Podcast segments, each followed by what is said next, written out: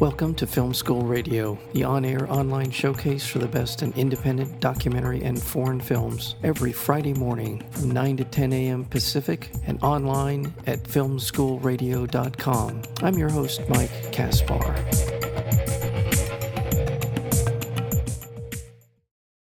After he's attacked on the street at night by a roving motorcycle gang, timid bookkeeper Casey, played by Jesse Eisenberg, joins a neighborhood karate studio to learn how to protect himself under the watchful eye of a charismatic instructor, Sensei, and that would be that was played by Alessandro Nivola, and his hardcore brown belt Anna, played by Imogen Poots.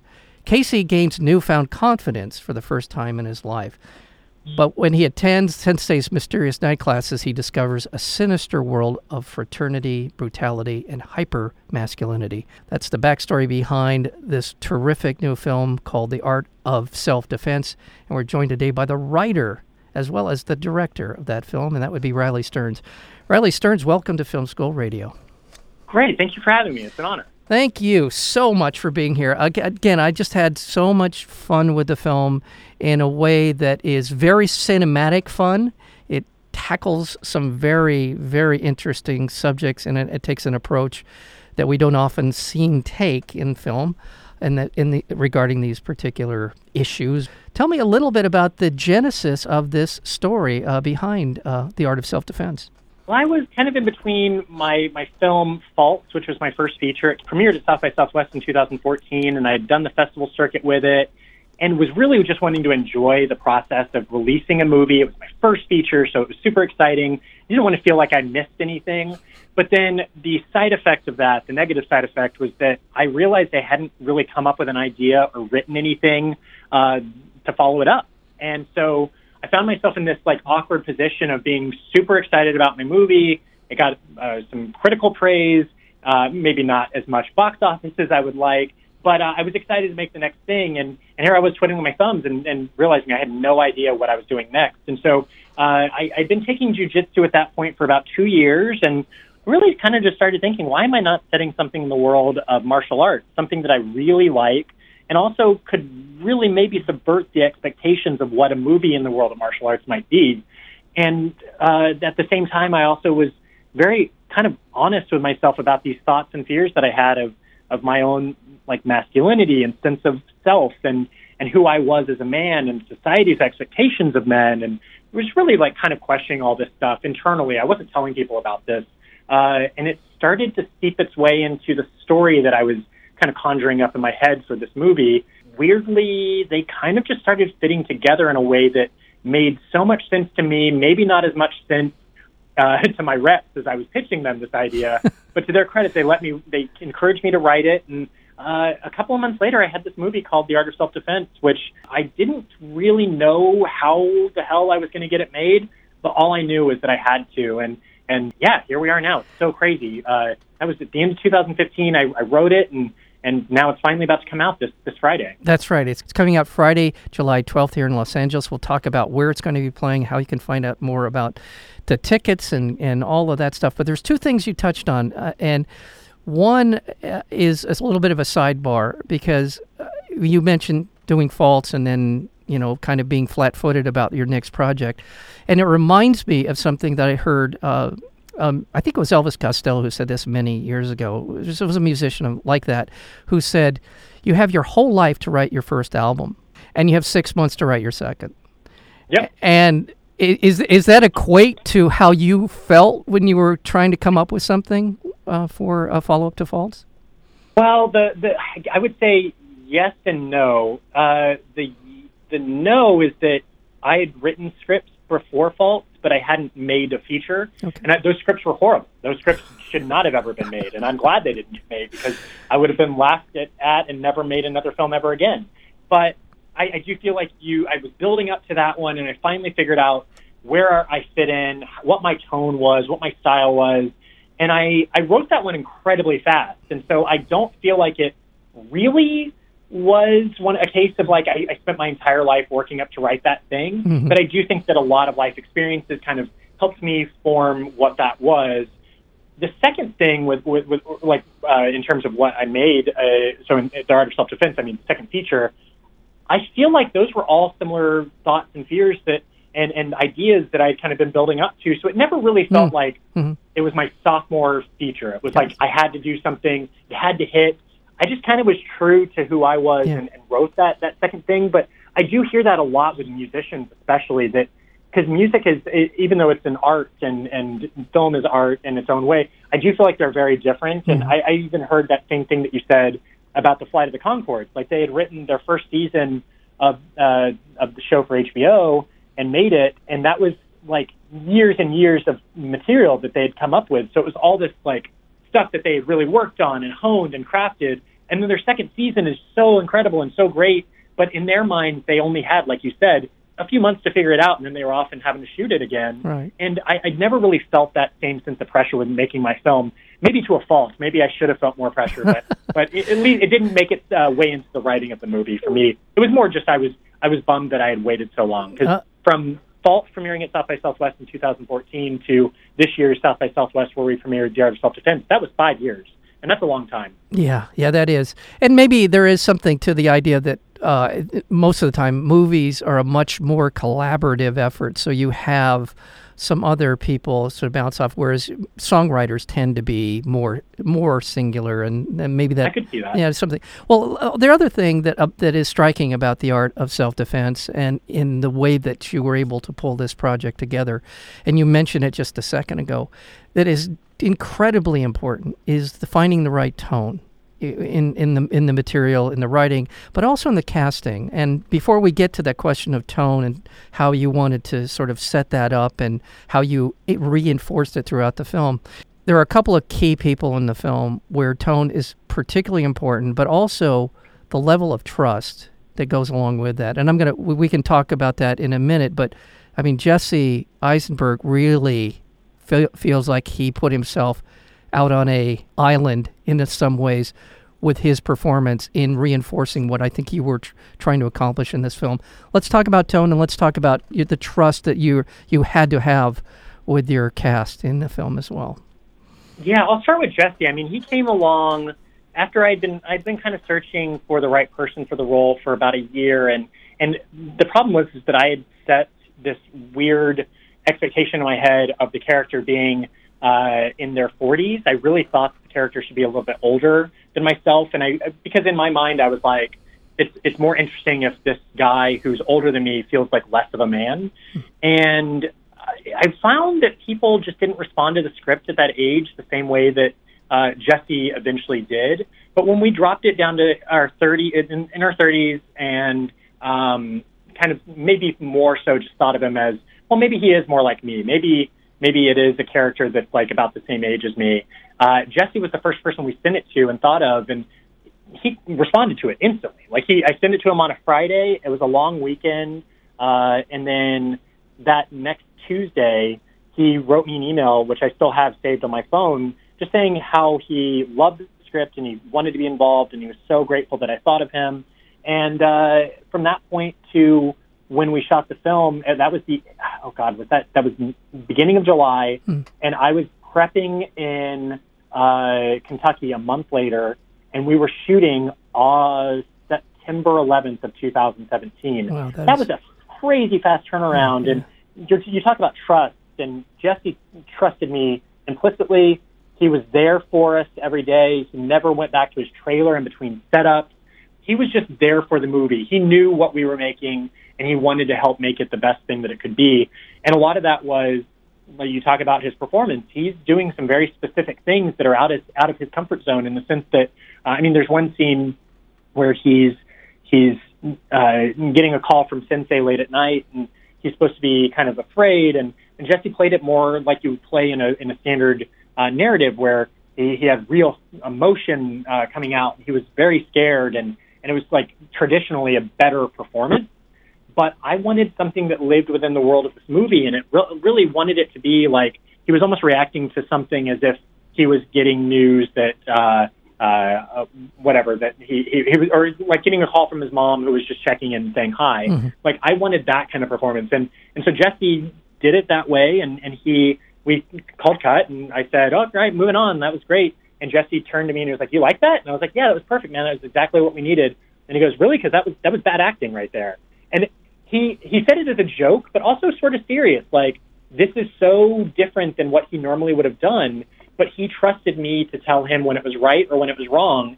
And then by the same token, I trusted him to get it and, and deliver. And it, it was a real uh, balance. But uh, that tone is so particular, and that Yeah. tone it, it really comes from just like the directness, the bluntness, the literal nature of the lines of dialogue. And if you if you sell something as a joke, or if you sell something as if you're uh, really afraid, all of that stuff can lose the tonal specificity that we're looking for. And uh, it really just came from the believe what you say, say what you mean. Uh, there's it's black or white. There's no gray, and that's where all the humor lied. And all Yeah. the tone for me was was balancing that. Yeah, yeah. That that's a great story. I'll tell you because I, I completely understand what he you know what he meant when he said it to you, and I completely understand what you meant when you responded to him. Because eh, when you after you watch the film again, I this is a really brave performance, and this takes an incredible amount of trust, and also the fact that you were the certainty. You must have had you know certainty of purpose here when you're doing this that uh, it, it comes across in this film. It, I, I just think it's such a fine line. And It is a very fine line, but it's, it's that certainty that I had while I was writing the script too. Like I felt like if I didn't push the the boundaries on it, if I didn't go for it, that it wasn't going to be worth doing for one thing. But also, I felt like that that that narrative of like so the sensei character in the movie, as you know, he's he's so direct about his misogyny and his sexism Yeah. that if I had any gray area in that, if it didn't go far enough, there would be questions of if if that was supposed to be taken as a joke or if that was supposed to be serious. Right. And I never wanted to like go that route. I always wanted to be very very overt that like as you're watching the movie, Casey may not understand the the moral ambiguity uh, of things and the moral uh, like or actually in, in Sensei's instance, he, he might not understand how morally abhorrent the things he's saying are directly, even though he maybe has a sense that there's something else going on beneath the surface. But as an audience, we definitely know that this is horrible. And, Like that the filmmaker should not like does not believe what what is being said. Yeah. Uh, I, I think that, that that also like pushing the boundaries with how you're saying the lines of dialogue and what you're saying. It really again just goes back to if you say it like you mean it, that's why it's funny. And and I think Alessandro really went for it in the way that he delivered those lines of dialogue. And uh, there was no question that this is just a vile human being, the the sensei character. He's just vile, and he's got a complete different worldview than that of of what a normal person should have. And and uh, and we really pushed it like that. We really were going for it as, Yeah. as, as we were doing that. But it, it's a certainty that I had, but also doesn't mean that I wasn't scared about it too. I Oh, yeah. definitely Oh, had to. I had to trust uh, my instincts and trust my gut on. it. Well, well, congratulations for trusting your gut because I it works. and and I, I tell you, I've seen, I've watched the film twice, and I will tell you, it's it's funny the first time through, but it's much funnier the second time through because for me, because I think there's some anxiety that you're dealing with in, in the first run through it that you don't you're not dealing with to that degree in the second time you see it. So the humor really pops off the for me, I'm just you know my opinion about what I saw was just it, it's a very funny film, but it's also it's anxiety inducing at times and I, I, I'll, and uh, you mentioned Alessandro uh, Nivola who is a revelation to me in this film. I've seen him in other things, and he's a terrific actor. But he's charismatic. He's he's he's dynamic in what it is that what you see why people are attracted to being around him. But it's also one of the great, slyly humorous roles uh, and performances that I've I think I've ever seen. Um, That's it's so cool. I really appreciate. I mean, for for Alessandro, it really was just the best kind of luck that he happened to be coming off of another film at the exact time that we were really honestly having problems finding the right person for it because people I think were afraid of the role and afraid to really go for it. And Alessandro stepped in, and it was his confidence. I had a phone call from uh, he was in South Africa finishing up a movie. I had a phone call with him like a week before, or maybe even a few days before, leading up to production starting, and him just being like, "Man, I got this! Like this is so awesome! I I know what I want to do here." And his confidence is what gave me the confidence to say, "This is our guy. Like, Yeah. He is definitely sensei." But also, he's got this quality about him that you've seen him in a lot of things, but a lot of people don't know uh, wouldn't know his maybe his his his first name or or maybe have seen something he's been in and are familiar with him, but don't necessarily have that thing where it, you're known for this one project. So when he came in, he really got to be sensei from day one. And I don't think that the, the second he comes on screen, I don't think that there's a person who's going to look at it and say, "Oh, Alessandro Nivola uh, is doing this thing." I think they're from from the set, first time that he comes on screen, they're going to be thinking, "Okay, this is Sensei. What does Sensei do?" Like Right. he he just became the character instantly, and and it was a really wonderful thing to see. It's a terrific performance. I haven't even mentioned the fact that we're speaking with Riley Stearns, the director of the art of self defense. It's coming out uh, today, July 12th, at uh, in in New York in the AMC Lincoln Square, AMC Village Seven, uh, Regal Essex Crossing, ArcLight in Hollywood, and all over. You have to check this out. This is an unusual. website at, for the art of self-defense if i'm getting this right y-karate.com or do we want to is that the right website to send them to? Yeah, you can totally link that because that will link you to other places. Oh, I know. But, yeah. I know. Okay. So so Yeah. for if, so if you want to find out more about the film, go to y-karate.com. That in and of itself is hilarious in the context of the fil- film. y-karate.com. Check this out. Uh, in the last couple of minutes I've got with you, I, I'd be remiss, I'd be a horrible person if I didn't mention this great triangle of characters that are in the film. And Imogen uh, Poots, who is great in this film, but all three of them together, they're all great, but they all work together beautifully in the film. Tell me a little bit about her performance in this, in uh, The Art of Self Defense.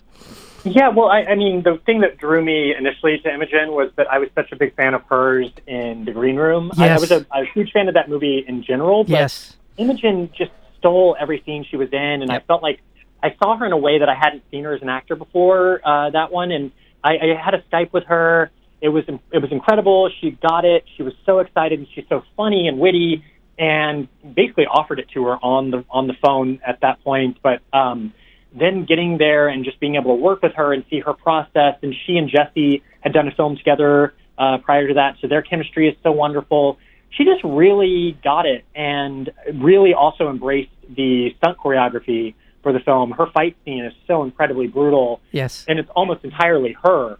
Uh, I could not have worked with a better person in that role, and and I'm I'm so excited for people to see what she did.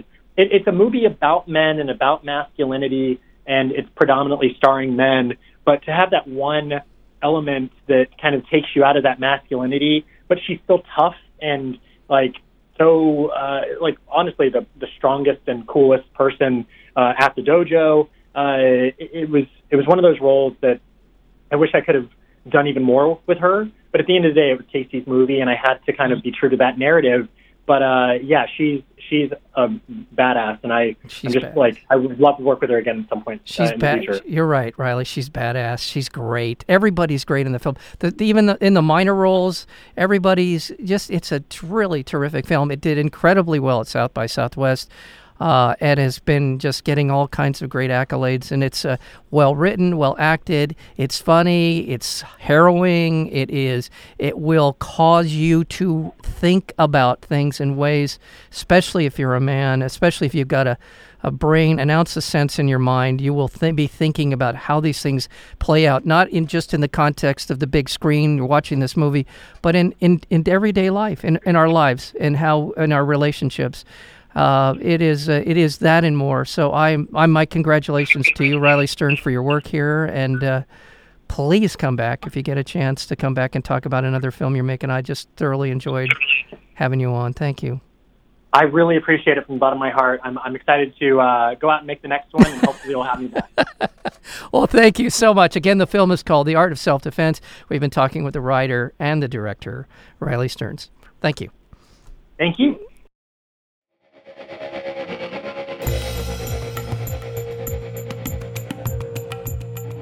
You've been listening to Film School Radio, the on air online showcase for the best in independent documentary and foreign films. You can find out more about the program at filmschoolradio.com. I'm your host, Mike Caspar. Thank you for tuning in, and we'll see you next week with another edition of Film School Radio.